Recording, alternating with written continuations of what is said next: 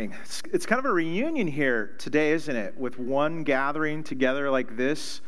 And so it's good to see. It, it's, it feels good to be with people in the room together.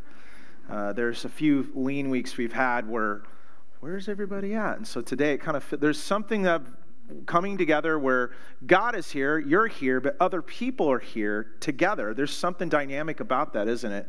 And so this is a season that we're in of offering one service together. And, and what will happen? I don't know. If there's too many people, then I guess we'll go to two services. I you know go back to that. But we're glad you're here.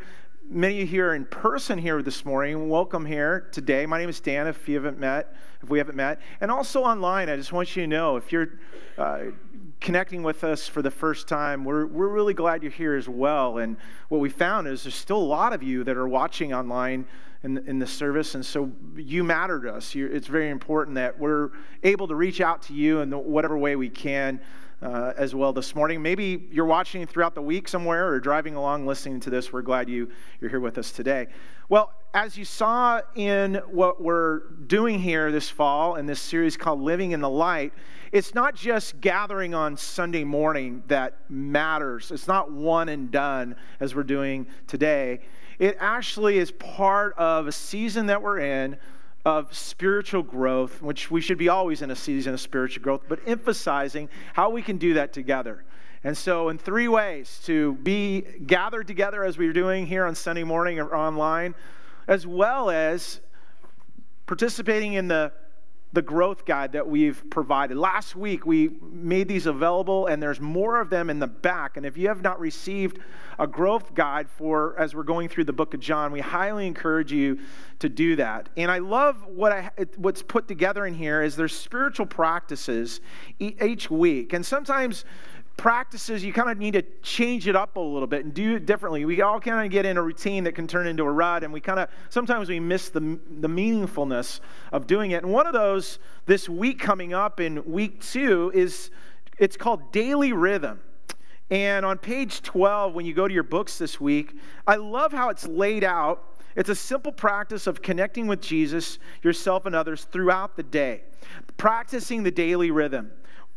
Some of these practices include morning, midday, and evening prayer. Many of us maybe have a, a morning devotion. Maybe we pray at dinner or pray at night before we go to bed, but building in a, a midday time. Maybe it's lunch. Some people go and they go off on their own for lunch, or maybe you sit in your car, some people do, and eat their lunch. Or, or you're driving from home from work, or finding a moment in your day that you say, No, I'm going to take some time and just spend time with the Lord in prayer. I love this. It says, Scripture before screens. Come on. How easy it is. We wake up in the morning and we grab that device to actually go, no, I'm going to grab this leather bound, thin page thing called a Bible. And, and, because some of you, well, I use, I use my phone for my Bible. Get a, get a, a printed Bible, okay? If you need a Bible, we have Bibles in the back. Please start with that. Put away because it's so distracting and to be able to spend some time in Scripture before we grab anything else because it's so distracting. I love this not waiting on the phone not waiting on the phone. Basically, when you're uh, in line at the grocery store, or you're if some of have we have our phones mounted, we're not t- we're not touching our phone, you know, picking it up because we're legal, but we're still playing with our phone at the stoplight. We're checking, scrolling, and doing all of that. We're trying to fill our lives with the little the little moments and and not creating margin in our lives. Just not doing anything is so helpful to actually create some space to maybe hear the Lord hear the Spirit of God speak to us in those margins throughout the day and throughout the week. And then I love this meaningful connection with others. When you put those distractions away, when you don't you're not on the phone in the grocery store, there's you look around, there's oh, there's actually people around. There's the the checker that's helping you. There's there's people you're interacting with. I think one day our great grandchildren are going to look at photos of us staring at some screen like, Grandma Grandpa, what were you, why was your head down all the whole time? What a waste that would be, right? And so be able to find meaningful time together. I think this is a great little daily rhythm to, to practice. I'm going to try to do that in my life this week. So make sure you grab a, a, a, a, spiritual guide. But here's the other thing about it. We, we've had gatherings, we got, we've got growth guides, but groups are so important. We're not called to grow spiritually alone. I know I can't. I, I, am not very good at it. I, I need people around me to encourage me and to help me. And so we want you to know we have groups all throughout the week, shapes and sizes and nights. We have groups. I was just talking with someone that had a, oh, actually, Dave, Dave's part of our group, a men's group, that their, their last group they made, they had brats and bonfire last week. You know, they just went down to the beach and hung out. That's a guy time right there. And they just talked about the Lord. There was only three of them so far. Other guys are going to join in. So you can do it outside. You can also do it online. I was, I'm a for uh, young young parents they have babies and so our group starts at 8.30 on Wednesday night. Uh, get, settle the kids to bed. They, they, they had their water, go to sleep, go to sleep, and then we get on screens together. And it works because I found with when we had little ones, it was very difficult, even be, prior to COVID, to actually even have group. And so to be able to do that is a really cool thing. So if you want to be in our online group, let me know uh, if you're, you have a young family to, to do that and participate. So there's all kinds of ways. And so as Chris mentioned, let us know on the connection card. We'll find a group for you. And so important as we we grow spiritually together. But we've been started off last week going through the book of John, and we, we did really what was kind of a preamble. It was kind of a it was a it was a warm up the whole book of the Bible of John, where this describes Jesus as the light of the world. And then in verse 18, it, it ends with this, this thought, or it's verse 14, it says that, that he is filled, he was filled with both grace and truth. And I want to talk about that this morning as we move into chapter 3 and 4. This week in your reading is John 3 and 4 that you'll be discussing and going through your growth guides in and, and, and just just thinking about and reflecting upon. And there's really kind of two individuals that stand out in the book of John in those three, chapter 3 and 4. It's kind of interesting. There's this religious insider, kind of a rich religious insider, and then there's this poor pagan outsider. In John chapter 3, which I'm just going to mention briefly, we'll, spend more time in 4 here for a few minutes.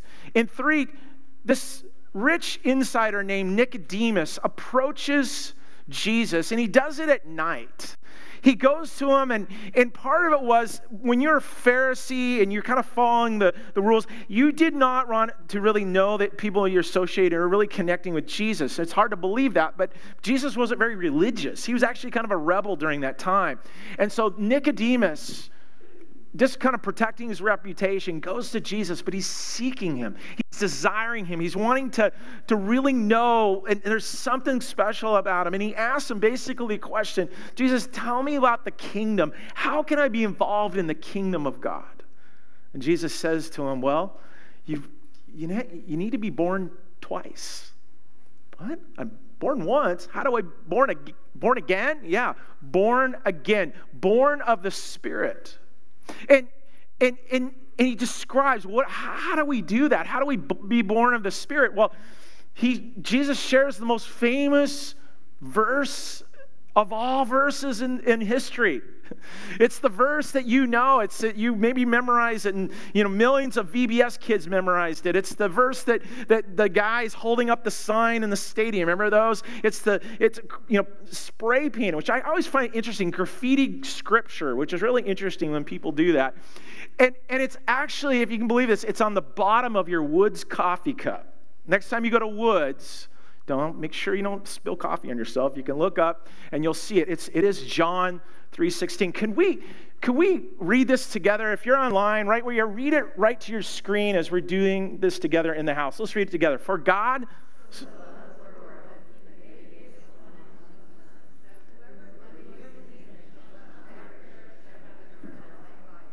I didn't think I needed to help you with that one. You, you know that, word, that, that verse well. It is, the, it is the one and done Bible verse. If there was one verse you needed to just describe how you come to Jesus and what Jesus does, what he did for us, and transform life for eternity, is that verse. But as much as John 3.16 is so powerful, do you ever spend some time in looking at John 3.17? Isn't that a good one here? We get 16, oh, that's great. No, look at 70. For God did not send his son in the world to condemn the world, but to save the world through him.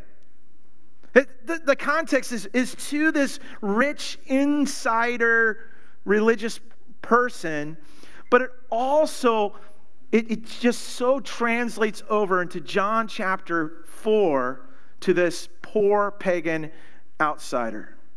And what one who was easily considered to be condemned, Jesus expresses both grace and truth for one reason.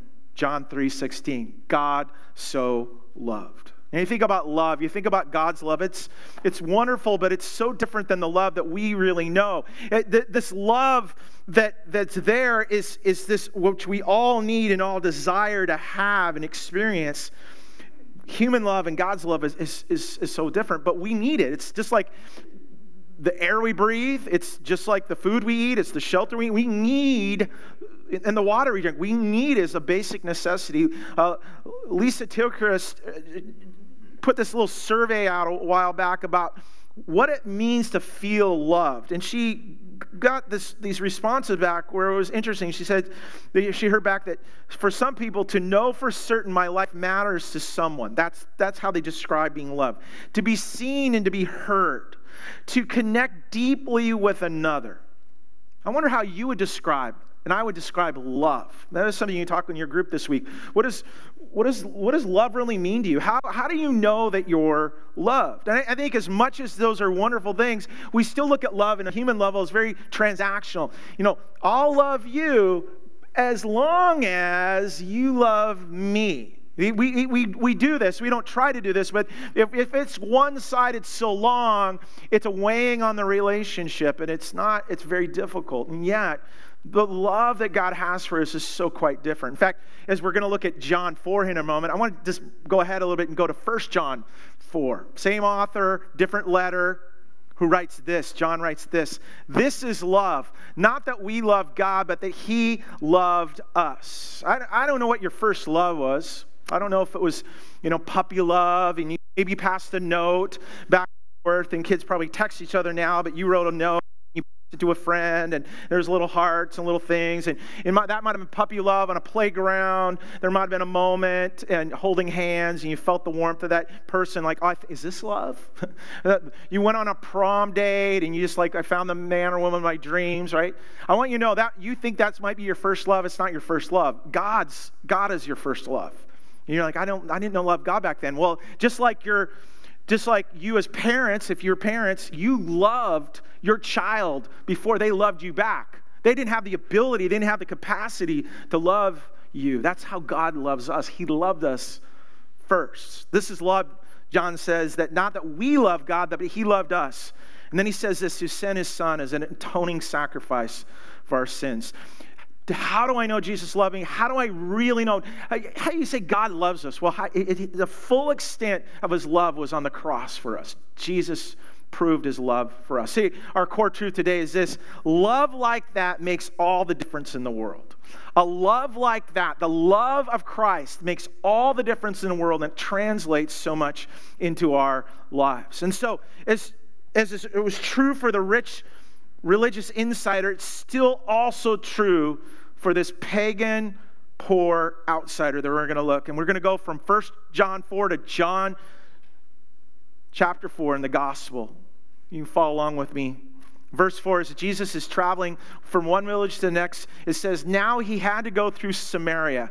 So he came to a town in Samaria called Sychar near the plot ground Jacob had given his son Joseph. Jacob's well was there, and, and Jesus t- tired as he, he was from the journey, sat down by the well, and it was about noon. You can picture this. It, it's interesting when the scripture describes Jesus very human. He's thirsty, he's tired, he's sitting at this well, he's by himself, and he's he's in need, and yet as Jesus does, he capitalizes, he leverages the opportunity always to where he's at to reach out to people that are in need as well. Someone who is actually desperately needing more than just a drink, but, but, but really desperately needing love. Notice, I find it curious in scripture sometimes, it's interesting. It says, now he had to go through Samaria. So if you care like about the details in the Bible, that's very significant. You see, Jews and Samaritans did not associate with one another. Definitely, Jews would not, they, you say, had to go through Samaria. Actually, the opposite was the case. He didn't have to go. He could have went around Samaria because that's what good Jewish people did. They never went through it. But Jesus never avoided anything, did he? Never, he never diverted away. He always it was, it was the love of God and the, and the desire for his mission that he was compelled to break down any kind of walls and truly to really hear in this well-known well. John writes this. It says when a, a samaritan woman came to draw water jesus said to her will you give me a drink his disciples had gone into town to buy food. And we read that you go like Jesus, why can't you get your own water? Why, what's going on here? No, it's a setup, it's a conversation. He's looking at it saying, I, I, I, I need a drink. I need, I need some water. Will you, will you help me out? It was a way, it was a tool to have a way of communication with this woman. what was going on, and you could almost say pun intended, he was testing the waters. He was testing the waters with this woman, realizing he was wanting to reach out to her, but he was going to have to push some, through some barriers. These barriers were political. Again, Jews and, and, and non Jews did not associate, especially Samaritans, with one another. It was a racial barrier. You know, full fledged, 100% Jews did not associate with a mixed race, which was Jewish people and Gentile people were the Samaritans. Racism still was an issue back, huge issue back then as well. Social barrier, it was not proper for a man of such prestige, even if Jesus being a rabbi, to actually talk, engage with a, a, a woman by himself. Men did not do that. It was not something that happened. He broke all these barriers. And I think we need to remind of this that love like that, you could write this thought in is this that Jesus is willing willing to do whatever it takes to meet us where we are. Jesus is willing to do whatever it takes to meet us where we are. I don't know what extreme you can think about that Jesus reached you. For some of you, you grew up in the church and it was just, it was just part of your life and it seemed easy to come to faith in Christ, maybe even too easy because it was just handed to you. This is what faith looks like. For some of us here, we had what we consider a radical testimony. We, we went through maybe a huge transformation in our life. Maybe we were addicted. We were strung out. We were in a place of utter despair and dysfunction in our life. In some way, somehow, Jesus reached in. The light of the world came and lit up our room and lit up our life and it changed us and transformed us from the inside out. What did Jesus do? Did it's extreme to reach you? That's what Jesus is about. And I know we all have. Uh, different stories. We all have different ways, but we have one thing in common that we have sinful pasts. We have struggles that are there, and, and, and our sin can tag us differently. And, and for this woman, we're going to look, it was the unpack her story. It really was, it was a hang up she was working through and the issues that she had, but there was a breakthrough that he, that Jesus does. And I tell you, that's the same thing that Jesus wants to meet us at our point of need. Jesus wants to meet us at the watering hole of our soul. Because a love like that, know this, is that Jesus offers something that the world can never give. Though Jesus offers something the world can never give. Jesus asked for water, but and the woman ahead, it's almost she made it complicated. She's like, you notice she's like, oh, here's some water, and she goes off. But, it's interesting. What, what it says is the, the Samaritan woman said to him, You are a, a Jew, and I'm a Samaritan woman. How can you ask me for a drink? For Jews did not associate with Samaritans. Like she just calls it out. Like you would think that why is she making this a big deal? But there was a reason. This was a shocking thing for her. And you, you sense this tone almost. She's like, you, you don't realize who I am. Not only am I a woman, but I am, I am, people don't really want to associate with me. They, if you really knew my past, if you really know, you know, who I am. It's, it's interesting because the woman here, what we find is that, that she went to get the water, but it was like, it seems like it was in the middle of the day. You know, people don't get fetch water. They did it in the morning. It was cooler in the morning. They didn't go in the middle of the day to get water. But here she is in the middle of the day. doing it. Why did she do that? She wanted to avoid, avoid all the other women in the village. Why? Because, well, we're going to look at her reputation and who she was. She was that type of person in the community. And so she didn't want to suffer any kind of um, any, any kind of ridicule. I think we, we find ourselves, uh, and I don't know what title you've had to shake in your life, but there's times that we're trying to shake the, the, our past and the choices we made and the stigmas that are there. We, we, we didn't come from a proper family, or we, we, we're alienated in a certain way that in our lives, and we've had these stigmas that we're trying to get over. And, and if, if, if you are like that, you probably could relate with her and what she was going through. If you're feeling this way, you need to understand this. First of all, whoever says who you are and what you are, that's not you, right? That's their problem. And yet it was it became her problem that she had dealt with. And Jesus sees her in a, in a point of need and really a deep down thirst. And what we find is, is, a, is, a, is a thirst for love, a, a thirst for acceptance and value in her life. She never lived a life of love. She lived a life of shame and rejection and emptiness. And God, God's Love, though, is opposite. It, it, settles in and brings the best of, of, who a person is. And, and yet, there's this fight and this struggle that she's going through of her own life and, and as we see and what she's needing and, and what Jesus offers. And yet there's, there's probably resistance. And I think for all of us, there can be that kind of thing where we're just like, you don't really have what I've gone through. I don't really deserve this kind of love, Jesus. I don't really deserve what you're offering me. And I think, I think we could, many of us could struggle. Maybe you're struggling. It's hard, it's hard to really accept that. But quite the opposite sometimes. We, we can find ourselves being opposite of being the ones that are judging others. Can I tell you, whether you see yourself immoral or you see yourself the opposite as judging, Jesus still wants to reach both, giving us both tr- grace and truth in our lives. And we, we need to recognize that Jesus came to break these barriers for this woman and to set his agenda for her life. An altering moment, this, what we find is this, this living water to satisfy her soul.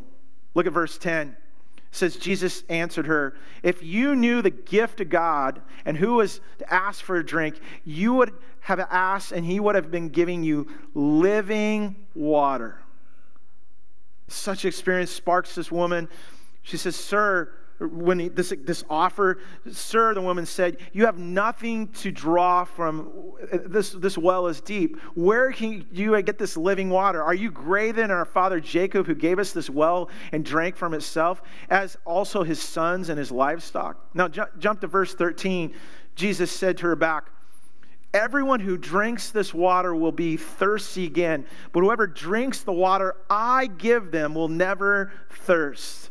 Indeed, the water I give them will become in them a spring of water welling up to eternal life. I'm going to tell you this is that many of us have wells in our life that we, we go to when we're dry and when we're thirsty. There's, there's places we go, there's people we turn to, there's experiences that we have that we turn to in our life in, in the time of need. I, I don't know what your well is that you, you, you go to. It might be the well of knowledge, it might be the, the well of career. You, you pour yourself into what you're doing. It might, be, it might be fitness, it might be a hobby, it might be entertainment, it might be something that you're trying to fill the crevices of your soul that's there and you need to admit, I need to admit at times, as much as even some of those things can be healthy things that we do, to take care of our body and take care of our mind and everything that we find ourselves being that type of person that's healthy person, we find it's still not enough. Just to be completely healthy in our life and, and it, it, without the living water of, of Jesus, we're still going to come up empty. And what happens is we, we turn to healthy things that are not really feeding us, we'll end up turning to unhealthy things. That does lead to a darker path of addiction that will never, ever satisfy, but never quench our soul. And Jesus offers this living water that comes. And so I just want to challenge you where is your, where's your well right now? What, are you, what is your go to? What are you turning to that you find yourself, it's so leaving me empty and so leaving me dry? Here, this thirsty woman asks, the woman said, Sir, give me this water so I won't get thirsty and having to come here to draw the water. What, what Jesus says next models everything. He, he, it, this, this welling for her soul to be filled. And, and we need to understand Jesus, what he does, and he fills, he fills her, but he, but he's filled with gr- grace, but he's also filled with truth, to confront the issue at hand. For a love like that, know this Jesus gracefully but truthfully confronts the deep down thirst for, for love. Verse 16, he told her, Go, call your husband and come back. I have no husband, she replied. Jesus said to her, You are right when you say you have no husband. The fact is, you've had five husbands, and the man you now have is not your husband. What you have just said is quite true.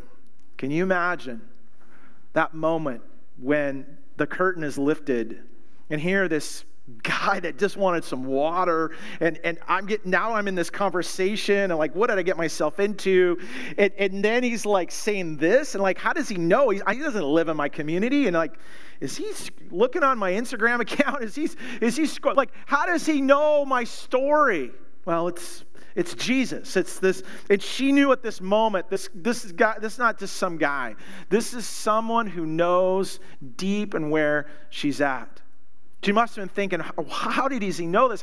You know, and, and we don't know much about this woman, but, but she, well, we do know that she had multiple husbands, and it seems obvious that she has issues. Mean, people call man problems, right? But I want to tell you, we all have man problems, even if you're a man. Uh, you really have man problems. We all struggle. We all think like, no, I, I don't have a problem. I, I don't have people issues. No, we all do. We all we're all seeking approval. We're all looking for it at times. And, and, and so what we where we spend our time and where we spend our energies and everything is so much of, especially today, in keeping our image who we are on the outside. We all struggle with this. And, it, and, and if, if we look toward that, we find ourselves coming up empty, never really truly satisfied. I was reminded recently of a, a, story, and if you're my age and older, you might have heard this name, Squeaky Fromme. Does anybody know that? Squeaky Fromme.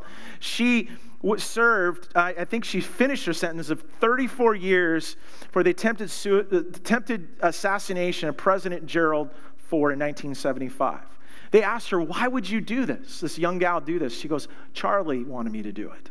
Charlie was Charles Manson, the madman, but he was, she was part of one of the, the ladies in this cult that, that he had started. And this is what she said. She said, Why would you do this? He, she said, He was the first man who accepted me. I will give my life to him. There's a thirst that was there. There was a desire for to fill her empty soul. I don't care if you're man or woman. We all have people issues. We all struggle at times. We're all looking for the wells and looking for other people to fill us, and it never is enough. It never is.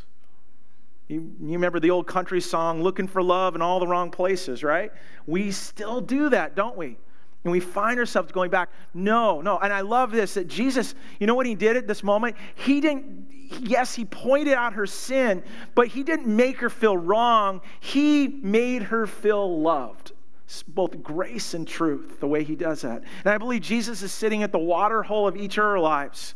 And he wants us to help deal with our people issues, the issues of our lives and, and, and those we're involved with. And he, he wants to bring the, you know, the, the, the, the, the things that we're seeking approval, the things that we're hoping people would give us accolades and approval. He said, no, no, no, I have something that, that will never ever, that, that, that those things will never, those people never ever fill you. What you truly need is this living water that I have for you. So if you're feeling dry and empty and unloved, if you're feeling that way today, it's not God's intention for us. Jesus is, is sitting, he's, he's with us at the watering hole of our life. He's, he's there and wanting us to take a big drink of his great love. And what's amazing, what we found with this woman, you would think she, maybe you would think, gosh, you know, Jesus really judged her. No, there was such a supernatural love and, and, and care for this woman in such a way, it just bubbled over. Like there was a feeling and a filling that she experienced that she couldn't help share it with others. See, finally know this when, when Jesus meets our deep down thirst, we can't help but tell others the source. This woman was like a spiritual sponge. Her life was transformed. And I love her enthusiasm spills over. You jump at the last part of, uh, John chapter 4, verse 28 says, Then leaving her water jar. You could kind of you could pass over that. No, no, not so significant. Leaving her water jar. The very thing she came that day, the very thing that she she was coming to the well, she was coming at noonday. She she was dealing with all this this dysfunction and this shame and everything, and she's just trying to get water for the day.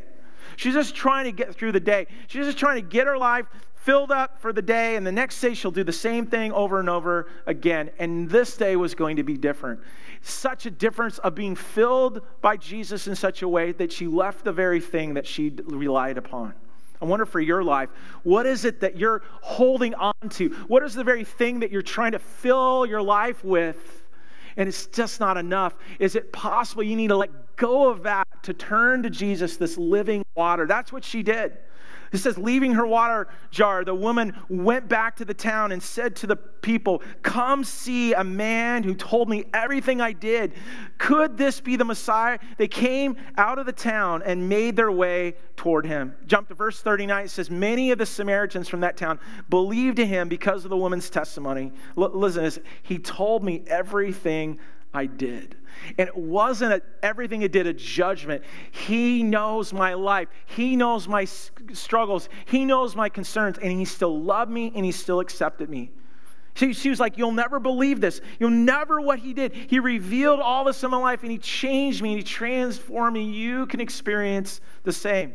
Well, verse 40 says, When the Samaritans came to him, they urged him, Jesus, to stay with them. He stayed two days, and because of his words, many more became believers. I love that. The story of this woman, it wasn't like she learned some faith class to share the four spiritual laws or here's five steps to come to Jesus or, you know, she didn't have to post anything, a cute little meme on, on, on her Instagram or Facebook to show that she's a, she didn't have to do any of that stuff.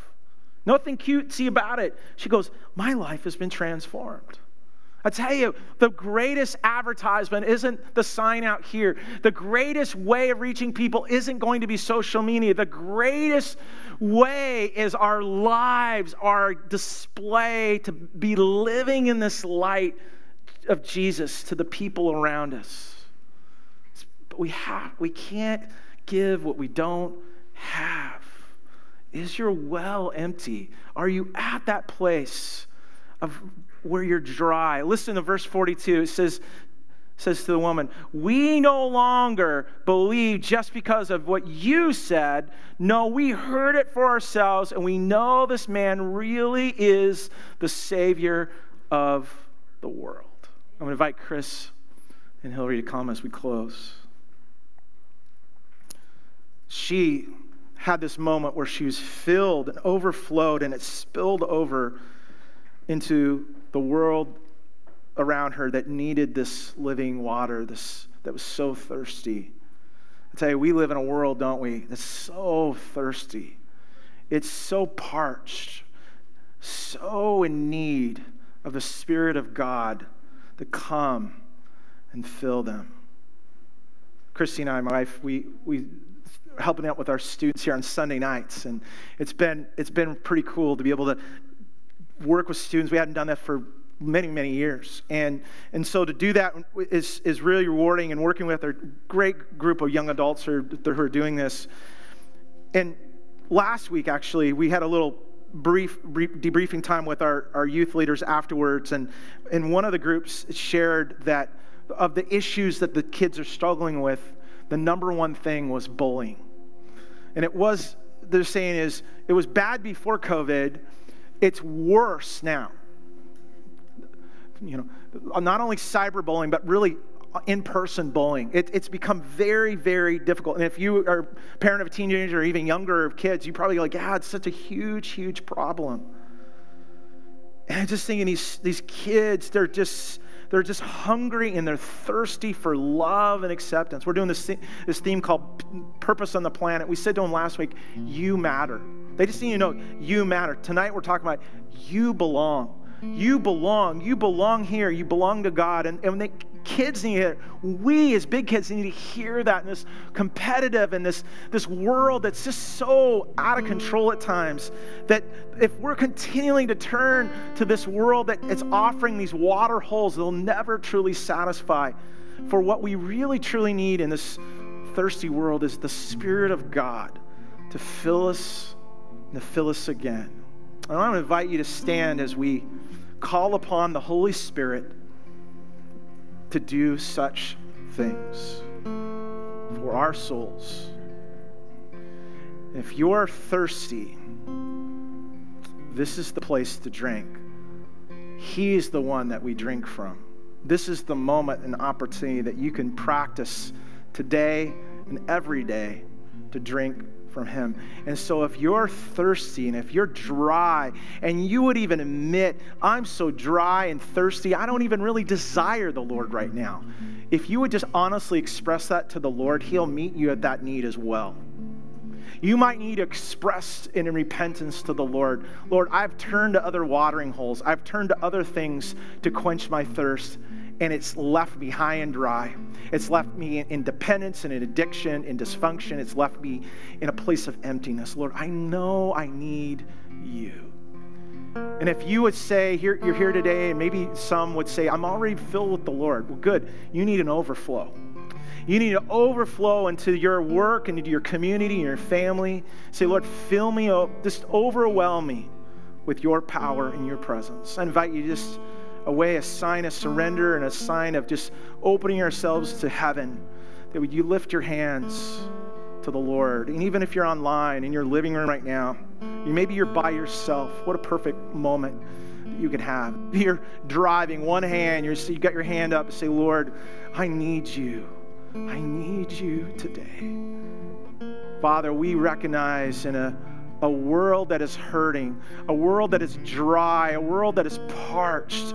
It's so thirsty, and yet it's like this water that's sitting in a pitcher that nobody's drinking, but they're, they're dying of thirst, and they don't realize it. Jesus, you want to fill, you want to overflow them.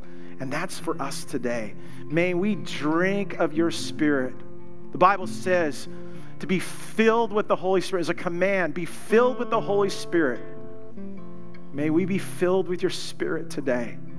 And I pray for those that really haven't experienced your transformation, Lord. May they start with John 3:16. May they start to believe in you. You came to give them eternal life, to forgive them of their sins, and to cleanse them, Lord. And then, Lord, you said you would not condemn them, but save them. And so, Lord, we pray for them as well, and those in this room and those watching online. We receive you, Jesus. And as we receive you, Lord, we receive your very spirit to fill us today. Fill us right now, we pray. In Jesus' name. I invite you to sing this with your heart, sing it with your mind and, and your voice, and just ask wholeheartedly, Lord, fill me with your spirit today right now. I invite you to do that and and if you need prayer, we're here to do that as well afterwards to continue on. Thank you, Chris. Thank you, Hillary, for leading us. Let's do that now, right now.